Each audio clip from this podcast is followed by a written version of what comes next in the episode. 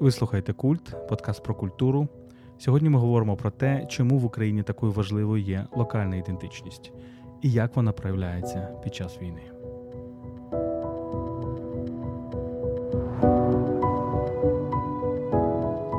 З вами співавтори культу, літературознавиця Тетяна Огаркова та філософ Володимир Єрмоленко.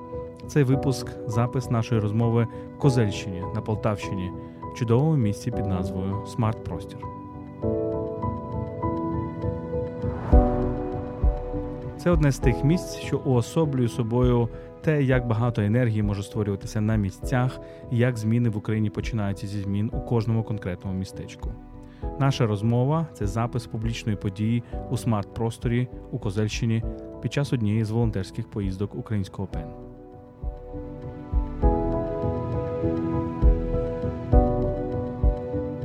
Нагадаємо, що ви можете нас підтримати на Патреоні patreon.com kultpodcast.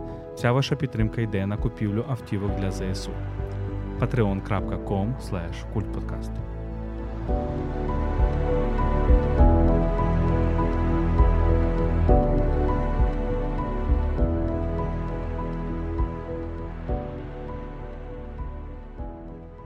Друзі, для нас е, ми про ваше місце чули дуже давно. І з Миколою Сушком ми знайомі. І він давно говорить про це місце. І для нас велика радість тут е, тут бути.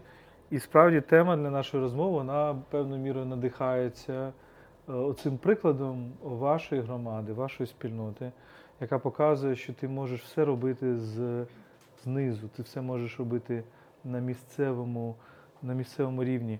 І ми вирішили з Танею поговорити про роль цієї місцевої локальної ідентичності для України і подивитися, ем, наскільки вона взагалі відіграє роль сьогодні, так, під час е, нинішньої російської агресії. І е, ми з Тетяною е, від початку є просто скромними викладачами в університеті. Ми викладаємо в Києво-Могилянській академії. Але так сталося, і ми би, якби ми жили в такий неісторичний час, ми би просто викладали би свої курси, утанні курси по теорії літератури, по історії авангарду, по французькій літературі. У мене курси по філософії літератури. Але, е, як і для багатьох українців, от починаючи, мабуть, з 2014 року, так, Майдан, 2014 рік, ну, дуже сильно змінили наше життя. І ми дуже е, велику частину життя почали е, присвячуватись журналістиці, репортерству подорожам. Ем, і в тому числі ми говоримо, намагаємося говорити зі світовою аудиторією різними мовами. Ми говоримо англійською і французькою. У нас є колеги, які також долучаються до нас німецькою, іспанською, італійською і так далі. Тому що розповідати українську історію дуже важливо багатьма мовами світу. Бо е, велика частина української історії, на жаль, для е, світу залишається в такому затопленому стані. Знаєте, ця метафора, яку ми часто бачимо тут в Україні, затопленості. так? Е, Черкащина або Запорожжя, Запоріжжя, оці, оці моменти, те, що дуже багато земель виявилося під водою в певний момент. І це також метафора цієї під водою забуття. І от е, після великомасштабного вторгнення ми почали ще більше подорожувати. Ми їздимо на деокуповані території. Ми багато їздимо на на лінію фронту, ми привозимо допомогу військовим, передусім автівки. І от ми би хотіли е, просто почати з того, щоб ми перелічили ті населені пункти, які ми відвідали з різними місіями за останні, фактично за останній рік. Так? Я хотів би, щоб ми просто вслухалися, як прекрасно вони звучать, хоча, на жаль, деякі з них, багато з них це розтрощені. Е, знищені е, російськими окупантами містечка і села. Русанів, Побрик, Велика Димирка, Скибин, Мощун, Мотижин, Макарів, Горенка, Буча, Ірпінь, Ічня, Парафіївка, Чернігів, Суми, Тростянець, Охтирка, Глухів, Батурин, Харків, Чугуїв, Ізюм, Капитолівка, Кам'янка, Долина, Богородичне, Довгеньке, Слов'янськ, Краматорськ, Дружківка, Костянтинівка, Святогірськ, Лиман, Дробишева, Оскіл, Яцьківка, Миколаїв, Херсон, Посад Покровське, Чорнобаївка. І ось от ми зараз повертаємося з Запоріжжя. Запоріжжя, Хортиця, Комушоваха, Зарічне, Вільнянськ. Вільнянськ це наше оце крайнє місто, яке ми відвідали. Відвідали цей е, трагічний, дуже трагічне місце з лікарнею, де е, росіяни, як ви, мабуть, пам'ятаєте, поцілили в пологове відділення і вбили дводенну дитину, дводенного хлопчика на ім'я Сергій. Мабуть, ну і най- Козельщину, ми ж і я ж хотів завершити, так. Тому ми, е, Козельщина, ми дуже, дуже важливо, що ми ось тут е, зараз е, перебуваємо. Для нас це оце відкриття місцевих, місцевої ідентичності це не порожнє слово. Тобто, звичайно, війна несе дуже багато болю і страждань, і ми постійно про це говоримо. Але водночас вона ніби змушує нас, підштовхує відкривати свою землю, так, виходити за межі наших міст. Ми з Таню живемо в передмісті е, Києва, який називається Бровари. Е, І, можливо, давай поміркуємо, чому, яка роль е, такої місцевої ідентичності для України?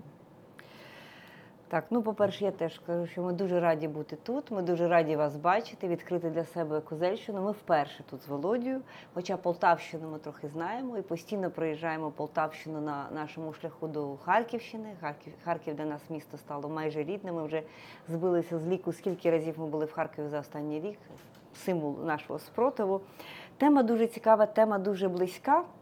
Нам, я пам'ятаю, е, багато соціологів упродовж останніх років казали, серед них от Ірина Бекешкіна, можливо, ви її пам'ятаєте, вона її вже немає з нами, вона одна з найбільших таких потужних голів соціологічних в Україні. Вона говорила, що починаючи з 2000-х років, українці пройшли дуже такий е, шлях в тому, щоб усвідомлювати е, себе не лише людьми, які належать до певного регіону, а усвідомлювати себе як українцями. Я пам'ятаю, вона нам показувала графіки під час наших поїздок.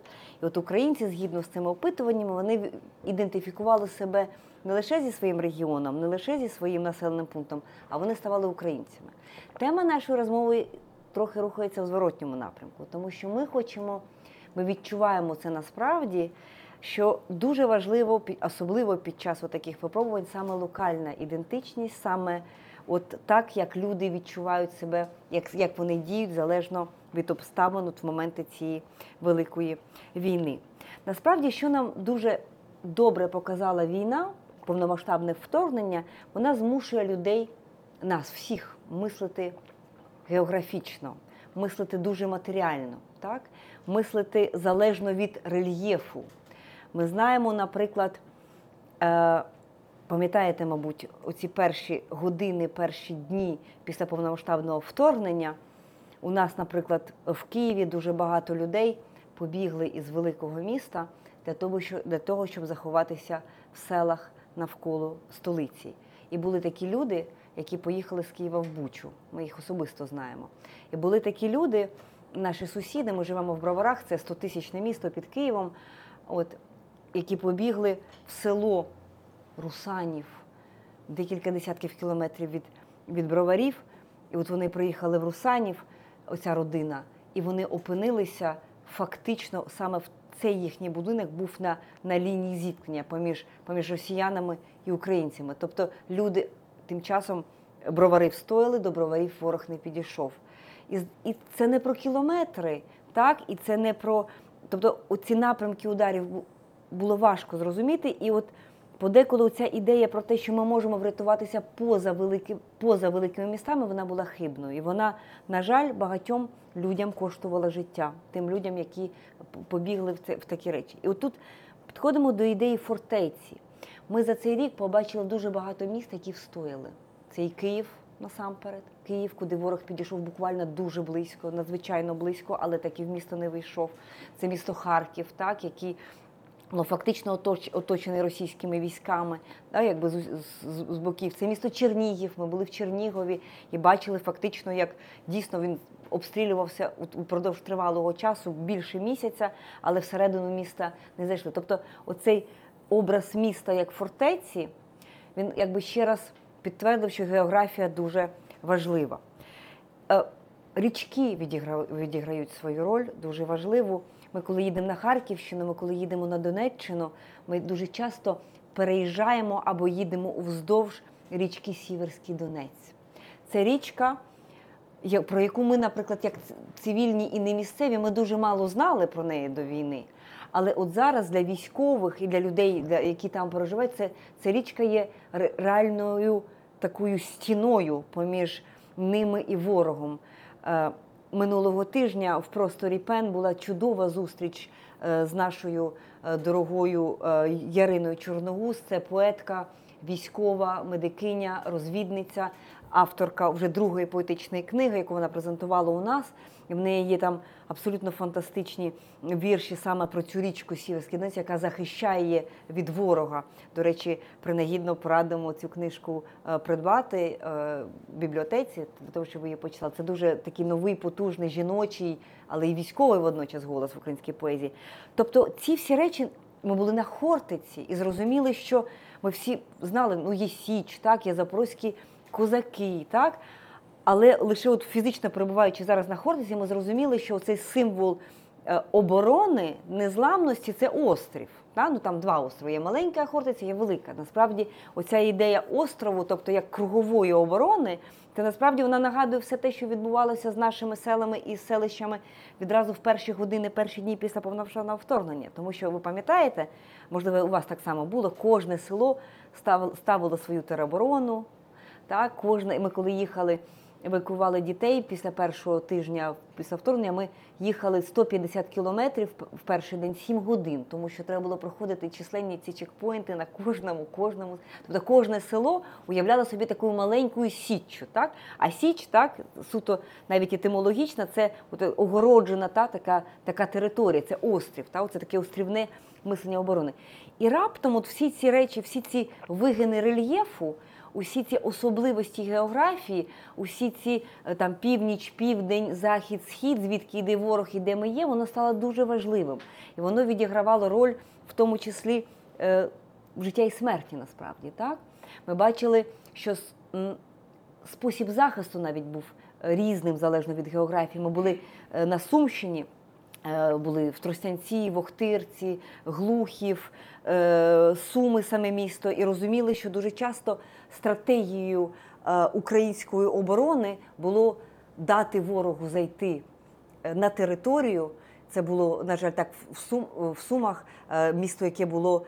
Ми навіть не можемо сказати, що воно було окуповано, воно було заблоковано, тому що ворог туди не заходив. Так, така е, територіальна оборона тримала таку кругову оборону, щоб не зайшли ці танки. Але ворог просунувся далі. Це було така стратегія для того, щоб дати перший бій глибше в території і розбити цього ворога. І це спрацювало в Сумській області. Ми знаємо, що в кінці березня 22-го року вор- ворога витіснили з Сумської області, з Чернігівської області, з Київської області. Так? Тобто, оця оці вигини рельєфу, так, оці особливості місцевості, вони стали надзвичайно важливими. І також вони очевидно впливають на характер, на характер. е, Спротиву. Так? Ми бачили дуже різні моделі, дуже різні моделі спротиву. Є люди, які залишаються, є люди, які не бояться залишитися в окупації і чинити спротив. Ми були в Херсоні е, декілька тижнів після його звільнення і бачили абсолютно, зустрічали абсолютно фантастичних людей, які не виїхали з окупованого міста, ризикуючи, очевидно, в тому числі власним життям. От і була там така жінка, яка нас дуже вразила. Жінка така білявка з таким шикарним макіяжем. Е, Ми не будемо говорити її справжню ідентичність, е, тому що е, вона там все ще залишається. Це жінка, яка залишалася всередині окупованого міста. Вона, до речі, під час нашої зустрічі, це була зустріч в театрі. Та? Вона мовчала, вона нічого не розповідала, але потім наша колега Софія Чіляк, яка зараз до нас доїжджає, вона доїде. От вона з нею розговорилася, вона розказала цю історію. Вона весь цей час була всередині міста, і через свою зовнішність ніхто не міг би подумати, що вона не просто гуляє містом, а вона в тому числі фіксує, де перебувають російські позиції для того, щоб потім їх здавати українському місту.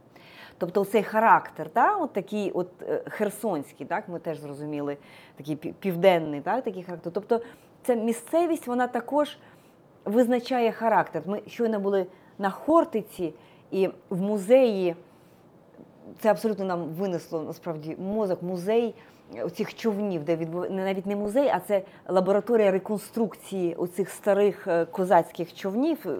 Це не тільки чайки, там дуже багато різних, різних ем, значить, ем, видів. І ми були вражені, що люди, які там працюють, це здається, навіть був охоронець, так, який працює в цій, е, е, в цій е, лабораторії. Навіть візуально ми на нього дивимося, ми бачимо в ньому цього козака. Так? Тобто він навіть фізи- фізіологічно схожий, так, оці риси обличчя, оця зачіска, він при цьому не робить ніяких до цього зусиль. І ти відчуваєш, що це є люди, які є вкорінені в цю землю, вони несуть оцю обличчя цієї землі. Тобто, свого часу, коли ми раніше потрапили перший раз в Грецію, ми були шоковані тим, що навколо тебе ходять люди, у яких оці грецькі профілі, які ми бачили, або там у них фігури оцих статуй, яких ми бачили, або ці профілі, які ми бачили на зображеннях, вони так і виглядають. Так наші там люди, які живуть в Запоріжжі, вони на Хортиці, вони так само виглядають, як запорізькі козаки. Тобто, оці е, єдність така.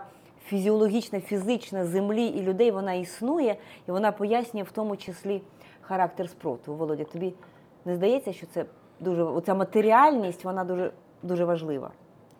Так, і матеріальність ландшафтів, ти згадуєш про річки, наскільки е, важливими стали річки, е, про які ми може майже не чули. Наприклад, річка Трубіж, так, яка протікає в Київській області і Київській, е, Черка, Черкаській, мабуть, трішки так.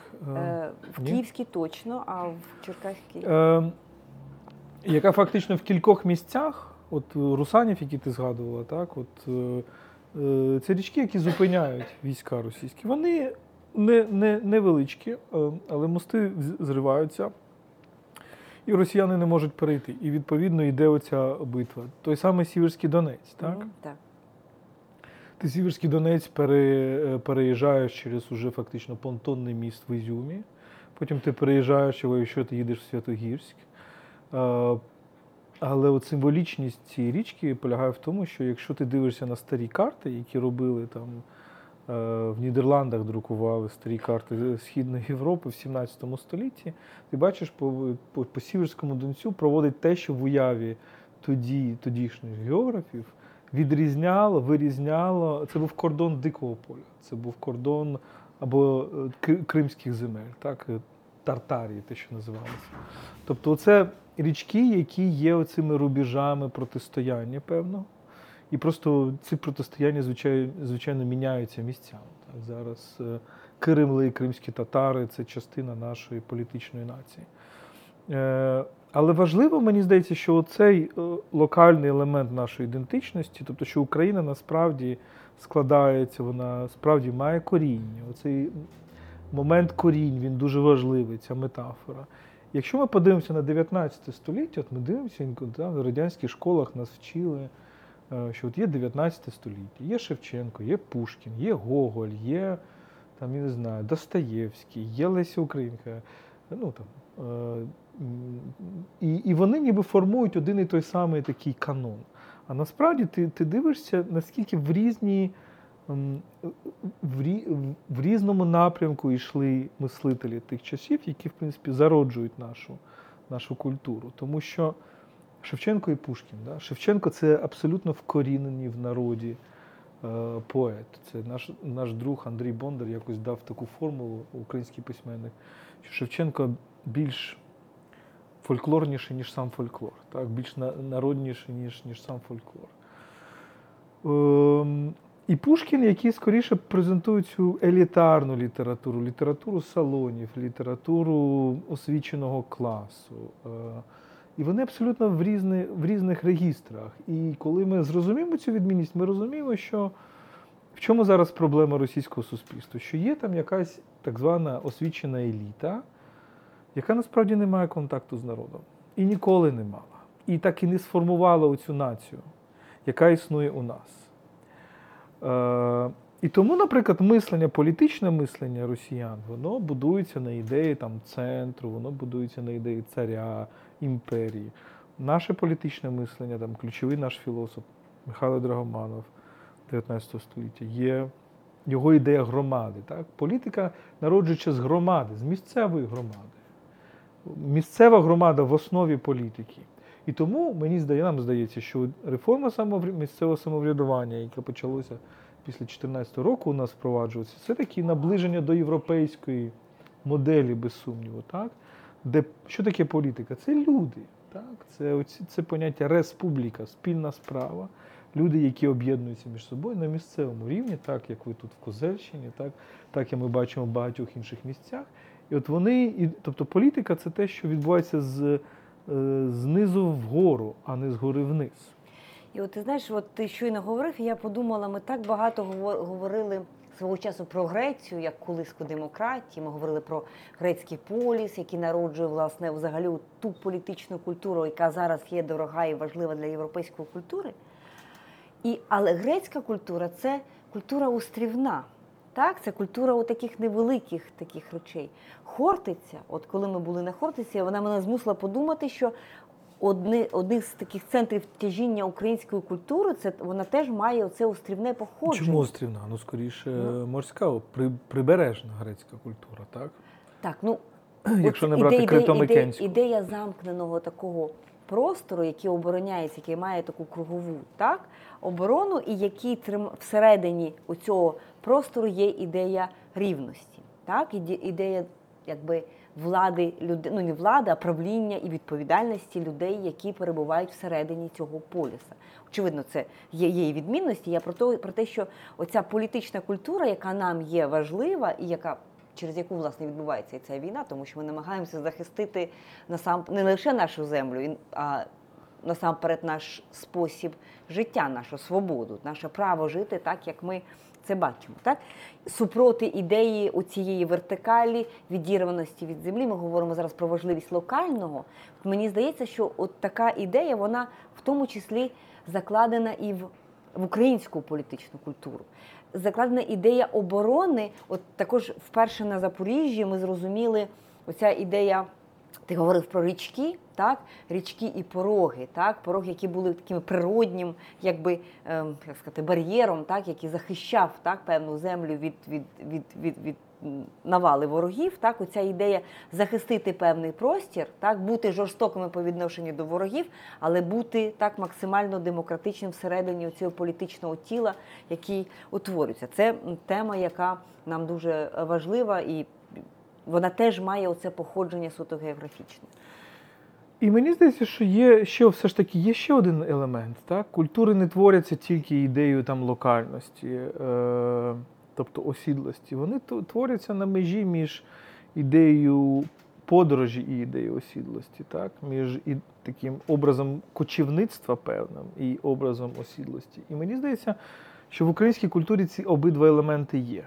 Тому що великий кордон, е, бойовий кордон, так, це образ прикордоння цього. І, і от хто такий козак? Так? Це людина з, з, з мушкетом, але також і з плугом, так? який, е, е, який поєднує в собі оцей момент залишання свого простору, так?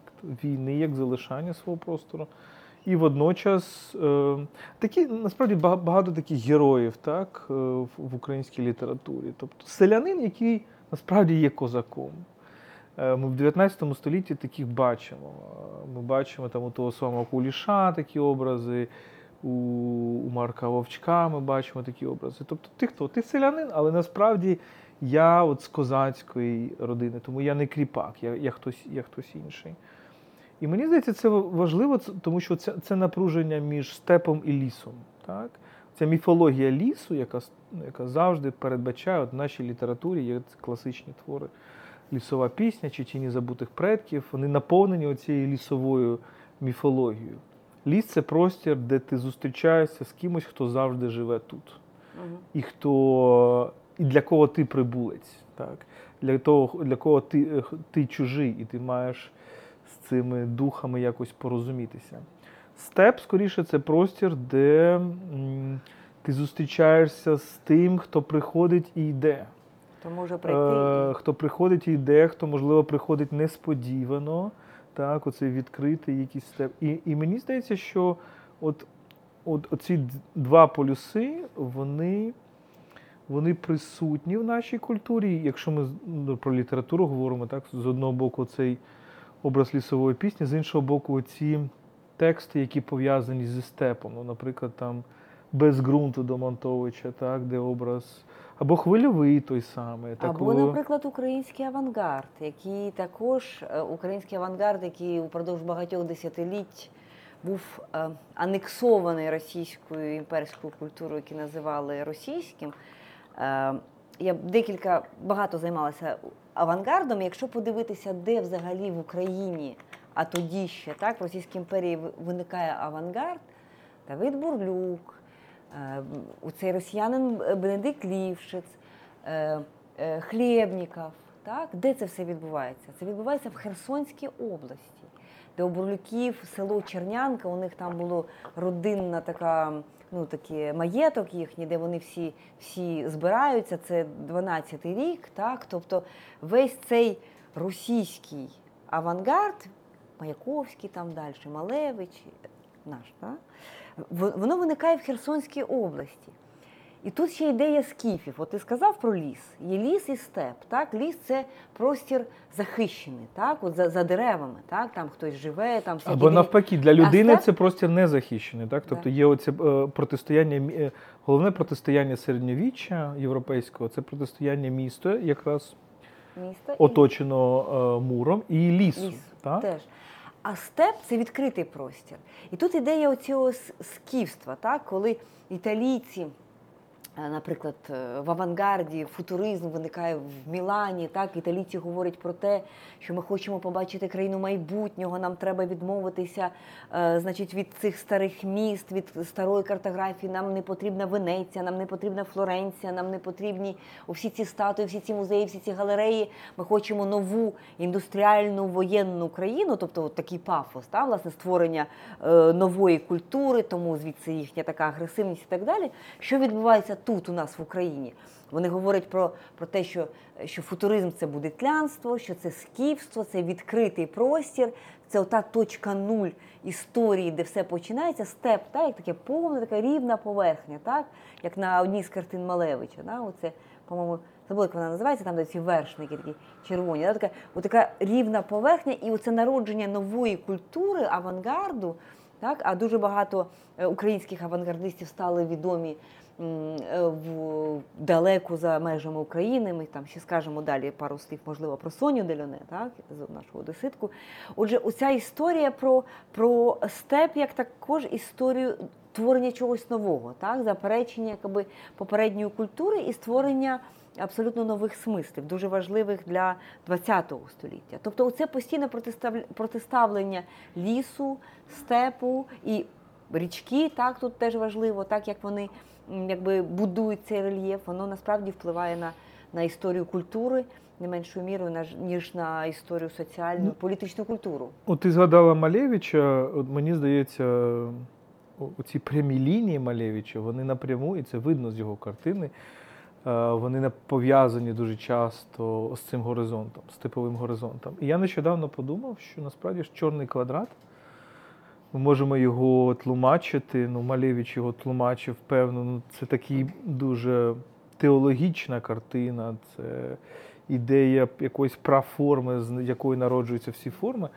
Але все одно, чому він чорний? А чи не пов'язано це з чорноземом, так? з ідеєю чорної землі? Ну, в нього є білий там квадрат. І у Малевича є дуже цікава історія, яка також пов'язана з Україною, яка нам важлива, пов'язана з локальною ідентичністю. Тому що дуже багато десятиліть ми думали, що е, 1915 рік, рік, коли Малевич робить оцю виставку з, з його друзями е, 010, так, там, де вперше з'являється супрематизм, вперше з'являються оці абстрактні форми, там оцей чорний квадрат, чорне коло і інші, що це була насправді оцей винахід. Е, Винахід супрематизму як такого. Але от зараз, завдяки роботі дуже багатьох дослідників е, е, мистецтва, ми знаємо, що перша супрематична, перші супрематичні роботи Малевича це його ескізи для вишивок, для артелі в селі Вербівка, так? Для яких він робив. Тобто, з одного боку, мистецтво абсолютно нове, супрематичне, авангардистське, а з іншого боку, це вишивка. Це є традиційне мистецтво, це традиційне, архаїчне, народне, так? таке, яке має укоріненість, так? і оце парадоксальне поєднання чогось ультранового з ультра якби традиціоналістським, так воно дуже важливе. І для Малевича ця ідея цього поєднання вона була дорогою. Якщо повернутися до якихось європейських так, основ нашої культури, так, то от ми згадували Драгоманова і його ідею громади. І мені здається, що у Драгоманова ідея громади вона народжується з його мислення про античний поліс, тому що він викладав всесвітню історію в університеті Володимира в Києві. Е, І це дуже, якщо ти читаєш Арістотеля, як він описує поліс, так, тобто це спочатку село, яке розширюється до чогось більшого і так далі. Так? Тобто знизу, зву- політика росте знизу вгору. Не, не завойовник приходить і каже, що ось так ви будете жити, а природним органічним чином. Так Драгоманов так описує слово громаду. Так? І, але якщо ще подивитися, тобто в європейській культурі два великих протистояння, образи, так? це Одіссей Гомера і Еней Вергілія. Так? І Еней пис, е, Вергілій писав свого Енея для того, щоб фактично дати таке ідеологічну підґрунтя для імперії, для імперії Августа, Римської імперії. В чому відмінність Енея і Одіссея? У них ж географічно майже те саме. Вони в, з однієї точки стартують з Трої, так? Тільки Еней був в Трої, так? представник троянців, Одіссей, представник ахейців. Так? І вони стартують з однієї точки, вони роблять майже однакову подорож, ну тобто дуже схожі перипетії. Тільки Одіссей повертається додому, а Еней засновує новий дім. Еней засновує Рим. Так?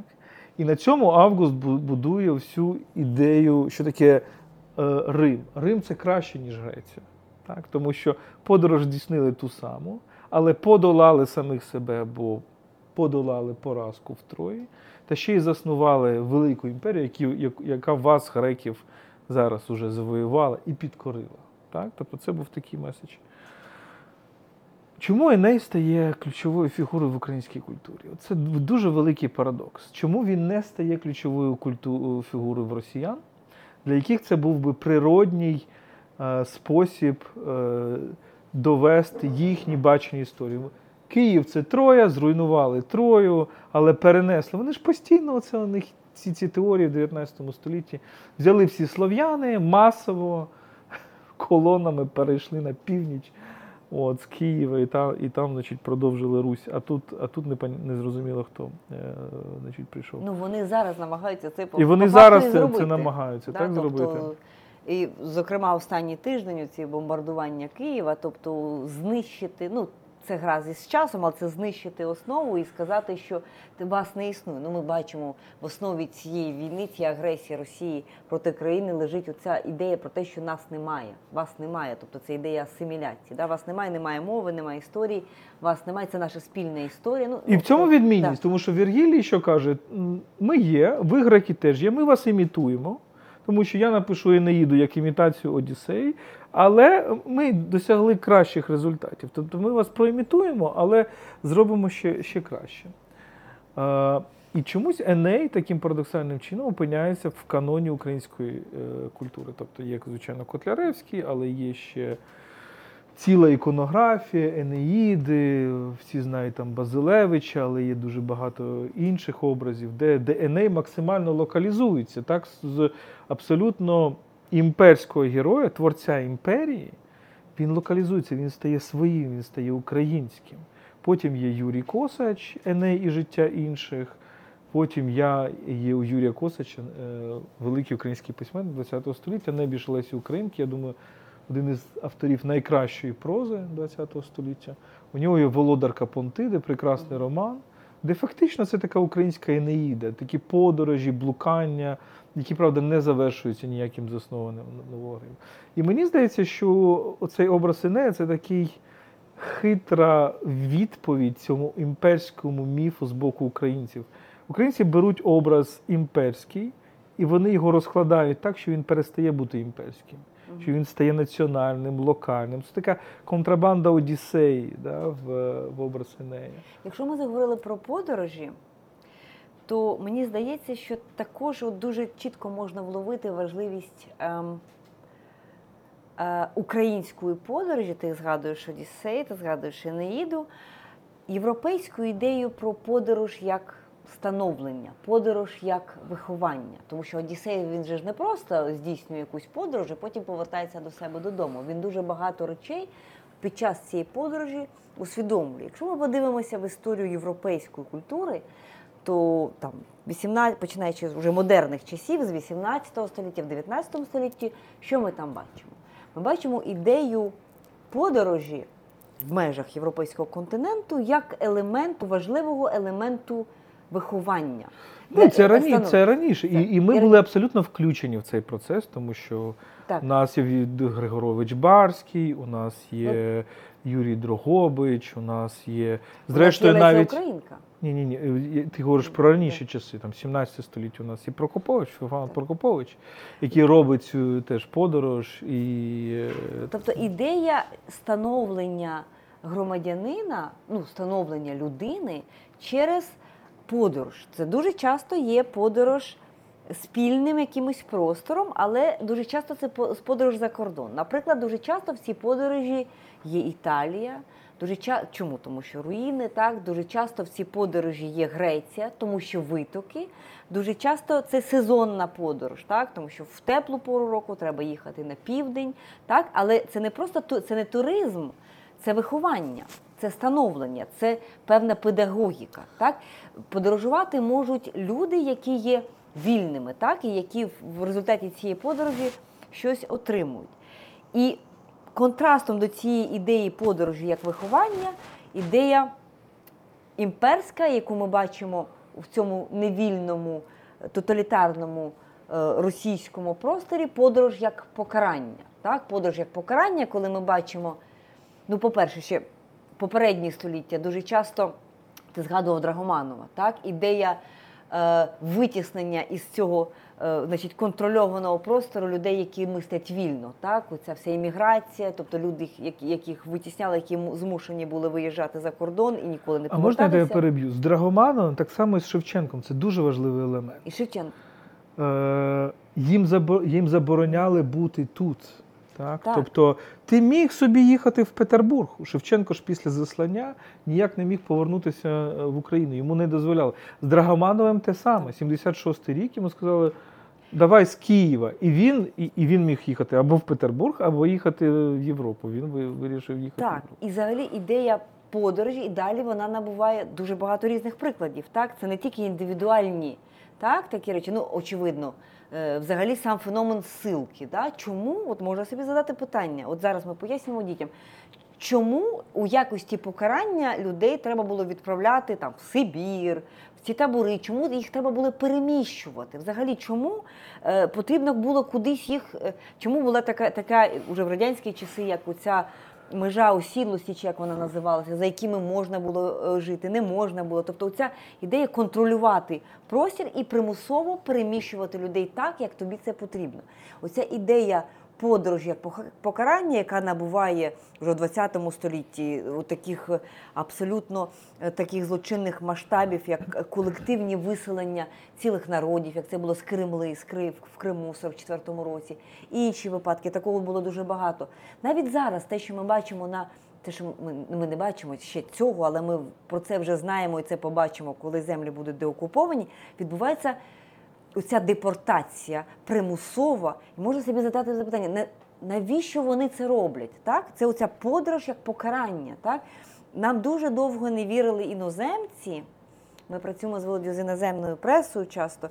Ну як не те, щоб вони нам не вірили, вони не могли збагнути, навіщо це потрібно. Оце таку велику кількість людей переміщувати. І дітей, і дорослих. Так, з чим це пов'язано? Це також пов'язано з тим, щоб позбавити людину її місця, її е, коріння, її, от, власне, цієї локального місця, про яке ми сьогодні говоримо. Це дуже важливо для того, щоб зламати вільну людину. І оця подорож як виховання. Такий європейський концепт, український концепт, і подорож як покарання, як така ідея імперська, російська, це ідея невільного світу. От тут ми е, дуже добре бачимо оцю лінію, яка розділяє оці два світи, яка проходить власне по Україні. Це дуже важливо. І е, інше питання, як здійснюється ця подорож. Так? Тобто, ти згадала Киримли, це депортацію в е, товарних вагонах, але можна ж згадати, в нашій літературі є описи, як Іван Багряний описує, коли в саду Гециманському головного героя е, везуть на етапі, так, в Харків спочатку. Його живуть, як, як, як, як, як пише Багряний, в товаровому вагоні. Так? Е, і там така фраза та, російською мовою. Е, 8, 8 лошадей или 40 чоловік. Да? Тобто це в, цей вагон би поміщалося. І це така дегуманізація, так, подорож як дегуманізація, так, яку наші дисиденти дуже, дуже багато описують, яким важким був е, ці, ці етап, етапи, етапування. Але з іншого боку, наша культура, вона, оці всі депортації, це теж от важливо розуміти, як, як, як воно інкорпорується, як ця декоронізація, втрата місця, яка дуже болісна, як вона все ж таки проживається. І у нас ж є дуже багато таких прикладів. Ну, почнімо з Шевченка, так? його живописні твори під час заслання, його ці сепії, де такі барокове кіароскуро. Е, Наша колега Діана Клочко любить говорити, що Шевченко в Ермітажі копіював Рембранта, ну або вивчав Рембранта. І це такий оце гра світла і тіні, яка особливо ми бачимо в його живописі е, часів заслання. Або той самий Багряний, який пише Тигролови. Зараз в Києві ми бачимо, поставили виставу. Буквально так, день тому чи два тому була прем'єра. Ми бачили тільки з фото- фотографій, дуже цікаво сходити. Так? Але це ж теж. Тобто український письменник, який пише про події на Далекому Сході, а потім опиняється в Європі, потім в Америці, так? Чи до Америки він не. Ні. Так. А, але, але інший приклад, наприклад, Шлемкевич, Микола Шлемкевич, український філософ, який, якого теж і, е, значить, засилають в 20-х, якщо я не помиляюсь, роках кудись на Далекий Схід.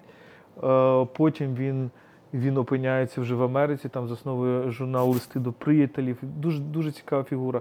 Тобто через цей тоталітарний людей розкидано, наприклад, е, великими якимось е, великими географіями. То Мгм. уявити собі від Америки до Далекого Сходу. Так? І як, як, як ці наші люди це все ж таки намагаються інкорпорувати в себе. Можливо, в цьому є щось від цього старого протиставлення, так, усідлості і кочовиків. Так, ми багато чуємо про те, що от російська ідентичність вона пов'язана з цим кочівництвом, з цим постійним не- незалежністю від місця, де вони проживають, і вони намагаються якби нав'язати оцю це відсутність коріння, це кочівництво і іншим та, Так. навколо себе. І це ідея така ну, імперська ще раз, тому що вона ґрунтується на тому, що ми будемо стирати відмінності. Ми будемо ем, стирати відмінності між людьми, тому що люди, які кочують, вони насправді е, поступово стають всі однаковими. Так. Да? Тому що це люди, які постійно о, о, перебувають у русі, і вони не пов'язані там, умовно кажучи, з цією річкою, з цим ставком, з цим селищем і так далі. Це И тому в не назвах. хочется уезжать из Крыма, потому Да. что было душевно и по-домашнему. І, але на щастя, скоро потрібно буде. Оця ідея стирання, стирання е, відмінностей, то, до речі, це стосується і топоніміки. Так? Ми Так. бачили і. І в до револю... і- і в 19 столітті е, до жовтневого перевороту, і в радянську епоху спроба переписати простір. Ну, я думаю, багато хто з вас пам'ятає, що де ще 40 років тому, де б ви не опинилися, скрізь була вулиця Горького, Леніна. Ви знали, де буде пам'ятник Леніну, незалежно в якомусь селі, місті. Тобто ідея уніфікації простору це така суто імперська ідея. Тому коли зараз у нас подеку, ну, у нас вже давно триває декомунізація з 15-го року, зараз буде нова хвиля, очевидно, е, якби позбавлення російських е, нас. Це не про те, що ми проти Пушкіна щось маємо обов'язково, хоча ми можемо поговорити і про Пушкіна, і знайти, е, чому е, нам все-таки не, варто так називати вулиці чи там ще щось. Не про Лермонтова, а це про те, щоб не роб- відмовитися від ідеї уніфікованого простору з ними. Тобто, це якщо тут є вулиця е, там, Горького чи, чи Льва Толстого, от зараз, наприклад, в Києві перейменували метро Льва Толстого на площу українських, на українських героїв. Так? Якби це не, це не стільки про Льва, про Льва Толстого, скільки про те, що простір має бути назва його, топоніміка має бути вкорінена, має бути, має мати такі матеріальні зв'язки з тим місцем, а не бути уніфікованим з якимось іншою культурою. Тобто, це скоріше про це, і це повернення до локальності, це повернення до локальних якихось назв. Тому так багато у нас зараз дискусій, як називати вулиці.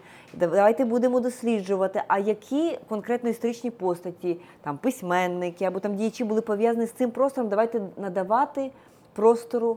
е, Імена, давайте повертати собі свої імена. І це цей Так, процес бо- він бо, антиімперський. і- бо імперія не любить локальності. Так? Імперія не хоче, щоб люди мали локальну ідентичність, тому що імперія стирає в просторі його історію. Так? Вона стирає в просторі його пам'ять. Це водночас боротьба, боротьба і проти простору, і проти, і проти історії, і проти часу. От. Тому це ця культура копі-пейсту. Так? Тобто Пушкін має бути скрізь, Лермонтов має бути скрізь. Для нас, от, коли ми приїжджали в ці зруйновані села Київщини, і там якісь події відбувалися на вулиці Лермонтова, це, звісно, дуже так символічно. Який стосунок Лермонтов мав, мав до, до, до села Бобрик Броварського району. Тут складно собі уявити. Так? Тобто, оце найменування це насправді стирання тих імен, які мають бути в цьому просторі.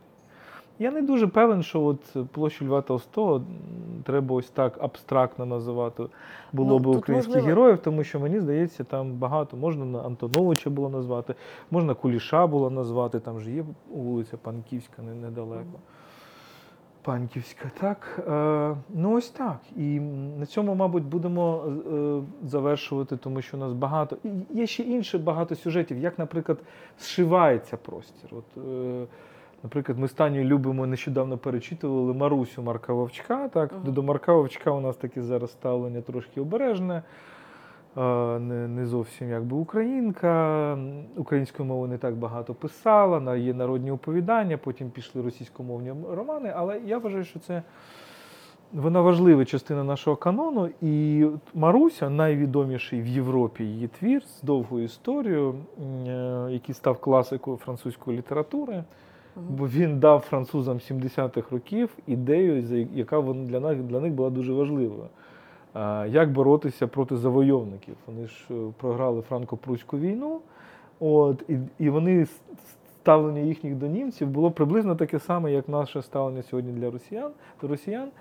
І от образ цієї дівчинки, Марусі, він взагалі образ дівчинки, так, дуже архетиповий для історії літератури, культури. Там можемо згадати дуже багато так, прикладів. От, але в чому сюжет Марусі? В тому, що це зшивання двох частин України. Так? Е, Тобто вона веде запорожця е, з до Чигирина, е, намагаючи зв'язати це епоха руїни, зв'язати дві частини розколотої України. Цей біль розколотості. От просто треба собі уявити, наскільки ми через цей біль розколотості, який починається фактично з кінця 17 століття і триває, в принципі, е, ну, дуже довго, наскільки цей біль він долався. Або той самий Драгоманов, який е, малює оці карти, так, тобто це коли описує Україну, він описує Україну як розколоту між двома імперіями.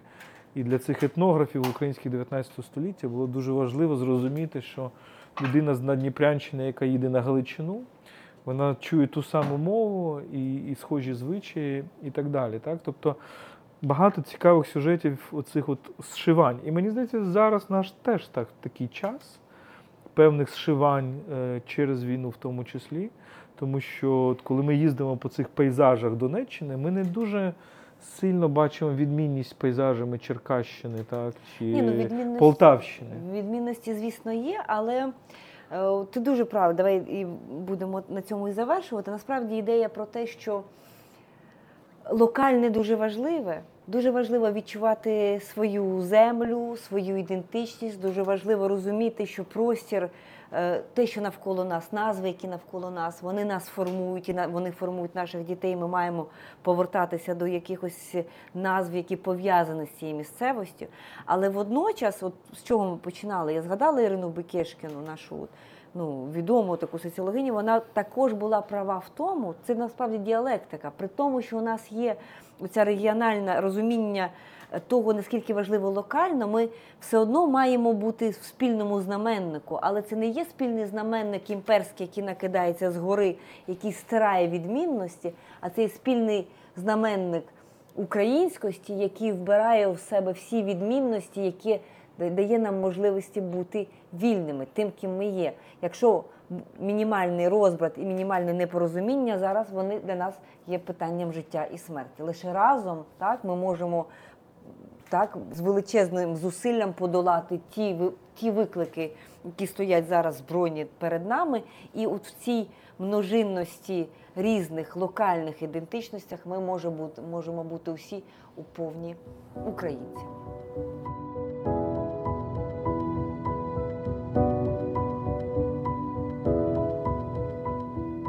Ви слухали культ, подкаст про культуру.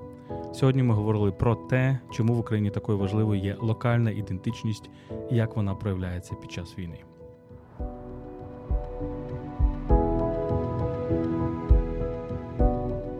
Цей випуск був записом нашої розмови в Козельщині на Полтавщині в чудовому місці під назвою Смарт Простір. З вами були літературознавиця Тетяна Огаркова та філософ Володимир Єрмоленко. Нагадуємо, що ви можете нас підтримати на Патреоні patreon.com. Вся ваша підтримка йде на купівлю автівок для ЗСУ. patreon.com kultpodcast